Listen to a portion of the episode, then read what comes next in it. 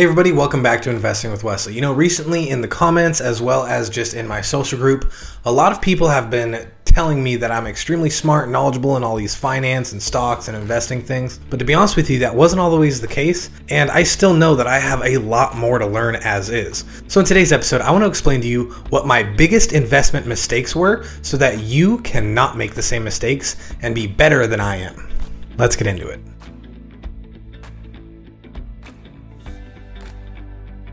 The first one is not starting soon enough. With the rule of 72 and compounding interest teaching us that the greatest returns are long term and it's not how much money you have in the market, but instead how long you've been in the market, I did not start as soon as possible.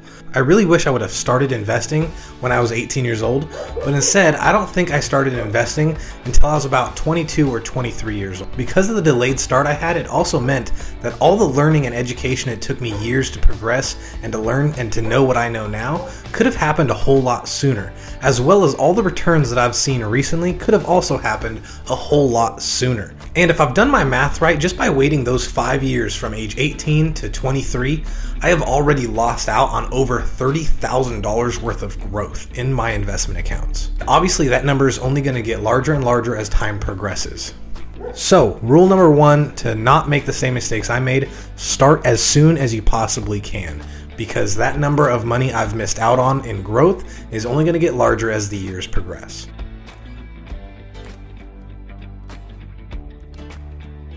My second greatest mistake, for lack of a better term, is I had a meme stock philosophy. Now, what I mean by this is when I was investing, when I first started out, I had no idea what the fundamentals were, and I was just investing in random companies that I thought were going to continuously go up. I was investing in companies that I knew people valued, like Apple with all the iPhones and computers, but I was also investing in random companies I knew nothing about just because I saw that they were continuously going up and had recently only had a short downward trend. Now, this obviously wasn't a huge blunder because my wins kind of outweighed my losses. But had I actually known the fundamentals and done my research prior to investing in any of these companies, I would have really easily been able to tell which ones were just going through a small period of hardship versus which ones had zero investment potential whatsoever. So, rule number two in order to be better than I am and not make the same mistake as me is don't just invest in the hype and don't invest in what all the meme stocks and the meme companies are, but instead learn the fundamentals and invest in real companies that produce a real profit. That doesn't mean you can't also invest in these meme stocks and these random speculative growth companies, but most of your money should be in safe, diversified accounts, investing in real companies that produce real return.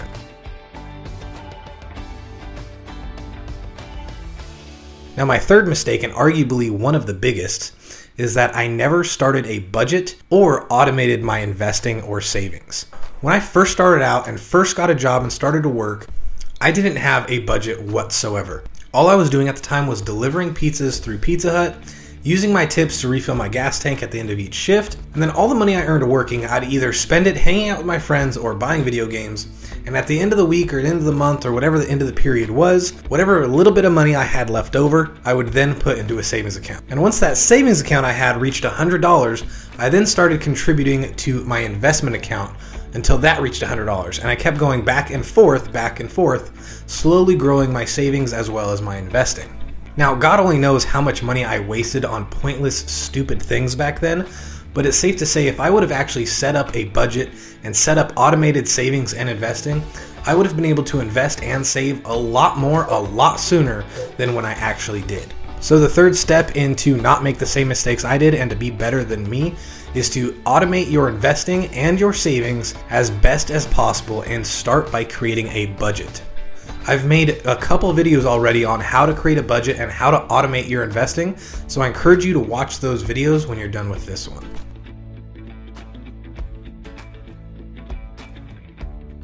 Another huge mistake I had was not really being patient enough. Now, those who know me know I'm not really a patient person as is, but especially when it came to investing early on, I was not patient with having to wait days or weeks to start seeing my investments go up. I was expecting the second I put money into this particular company, it was just going to take off and I was going to be rich overnight. And obviously, you're probably smarter than I am in knowing that is just not going to happen. What I would do is buy into a trade, and it could be a really solid company like Apple or Microsoft. But if after a week or so I did not see any sort of return, then regardless of whatever the price was at that point or the, whether it was going to start to go back up or anything, I would sell it and use that money to buy something else, hoping that, would generate a profit. Now, there are certain trading strategies where this is okay, but I didn't know those strategies at the time and I didn't know exactly what it is I was doing. And selling from Apple to invest in something else, even if I turned a 10% profit, which is still good, had I just waited a couple more weeks in Apple, I would have seen 20, 30, or even 40% returns. So, lack of patience in my portfolio and in my investing really played a huge role in not being able to grow as much as I possibly could have as soon as I possibly could have. So, again, learn from my mistakes. If you're not learning and using appropriate strategies like swing trading, where you're buying and exiting within a couple weeks, if you're not doing those strategies and instead you're going to be a long term investor like I am, then be patient especially if you've already done your research and analysis to determine which companies are really worth your time investing in. Just be patient. Even though you may see some downwards or some stagflation in there, just be patient. In the long run, you'll experience way more gains staying and being patient than entering and exiting trades willy nilly.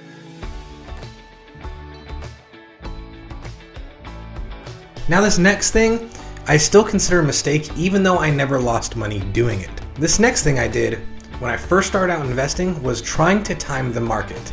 And overall, I have to say I had way more wins than I did losses, but it is still such an incredibly dumb and risky way to invest. So even though I did see a good amount of success in doing it, I still count it as a mistake and would not recommend you even attempt to time the market just because in the long term, if you're going to be a long term investor, timing the market almost always means losses.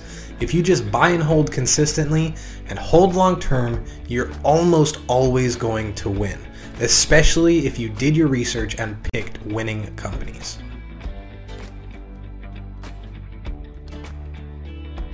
The next giant mistake I had was not diversifying whatsoever. I mean, I wouldn't even have multiple trades or investments open at the same time. I would go all in on one company, then when I would sell, I'd go all in on another company. I didn't know a single thing about diversification or how to diversify out into other countries or other currencies or anything like that. I was an all eggs in one basket kind of investor when I first started. And needless to say, this is a giant mistake because one wrong move and you can lose everything. In multiple of my videos, I've always preached, especially recently with how crazy our economy and the stock market is behaving. I 110% recommend everybody to diversify through asset class as well as currency and country. Get your money as broad as possible so if one sector falls, your entire portfolio doesn't come crumbling with it.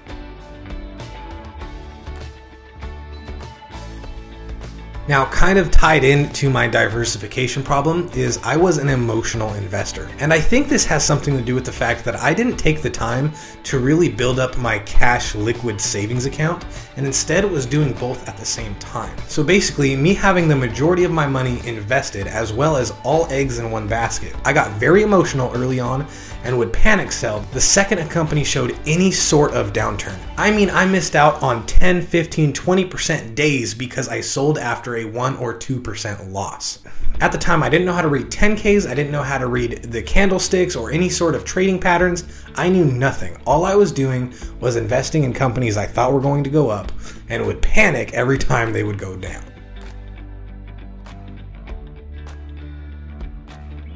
Another mistake I found myself making quite often is what I like to call backwards investing. Everyone knows when it comes to investing, you want to buy low and sell high. And even when markets are going down, like you see with Bitcoin or any other investment, you'll see the share price go up and down, up and down, up and down, but ultimately trend in either an up direction or a down direction. And in this case, if it's trending down, a lot of people will tell you to buy the dip or buy as it's getting cheaper. What I ended up doing was selling off every time it got cheaper and then buying every time it got more expensive. And at the time, I thought what I was doing is buying on a rally and selling on a trough. But instead, what I was doing was selling at a loss and then using the money that I had even less of now to buy in at an even higher price. So instead of being able to buy multiple shares, I was buying fractions of a shares because I was backwards investing. Do not do this. There's multiple ways you can invest. There's one way called dollar cost averaging, where no matter what, every day, every week, or every month, you're putting the same amount into these investments and just passively investing over the years. That's called dollar cost averaging and it is a completely viable way to invest. There's also another way of investing where you keep most of your money in cash and then when you notice things are starting to sell off and become cheaper, that is when you actually buy in. This is a form of market timing, but if you actually know what you're doing and you can see the signals, it's not really as risky as actual market timing. Just make sure if you do this strategy that you're actually buying on the lows and selling on the highs. You're buying the dips and selling for a profit. Do not backwards invest like I did when I first started out.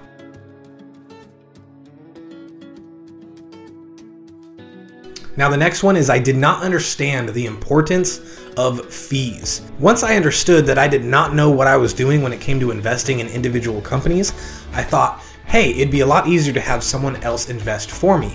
And that led me to mutual funds and ETFs. Now, at the time, mutual funds seemed a lot more promising to me. I saw a lot more growth on their prospectuses and fact sheets than I did anywhere in ETFs. So I started to invest my money into mutual funds, not knowing that the 3 or 5% in fees that they charge up front would really eat in to all the potential growth I had in that account. So this is just another way you can beat me and learn quicker and not make the same mistakes I made. This way is to avoid anything, whether it's a mutual fund or ETF, that has extremely high fees. Honestly, I think anything that charges more of a half a percent in fees is too high, which quite honestly rules out pretty much all mutual funds and a wide majority of ETFs. If you're going to invest passively and would prefer someone else to invest for you and don't want to pay advisor fees, then ETFs that cover broad market spectrums are the way to go. They're low fees and automatically diversify across a particular index. Remember, if you're starting right now, your goal is to do better than I did when I first started.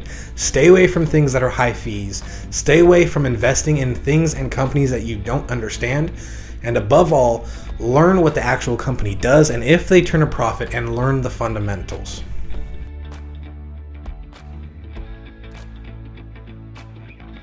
And finally, the one that always eats at me every time I think about it is I sold Bitcoin way too soon.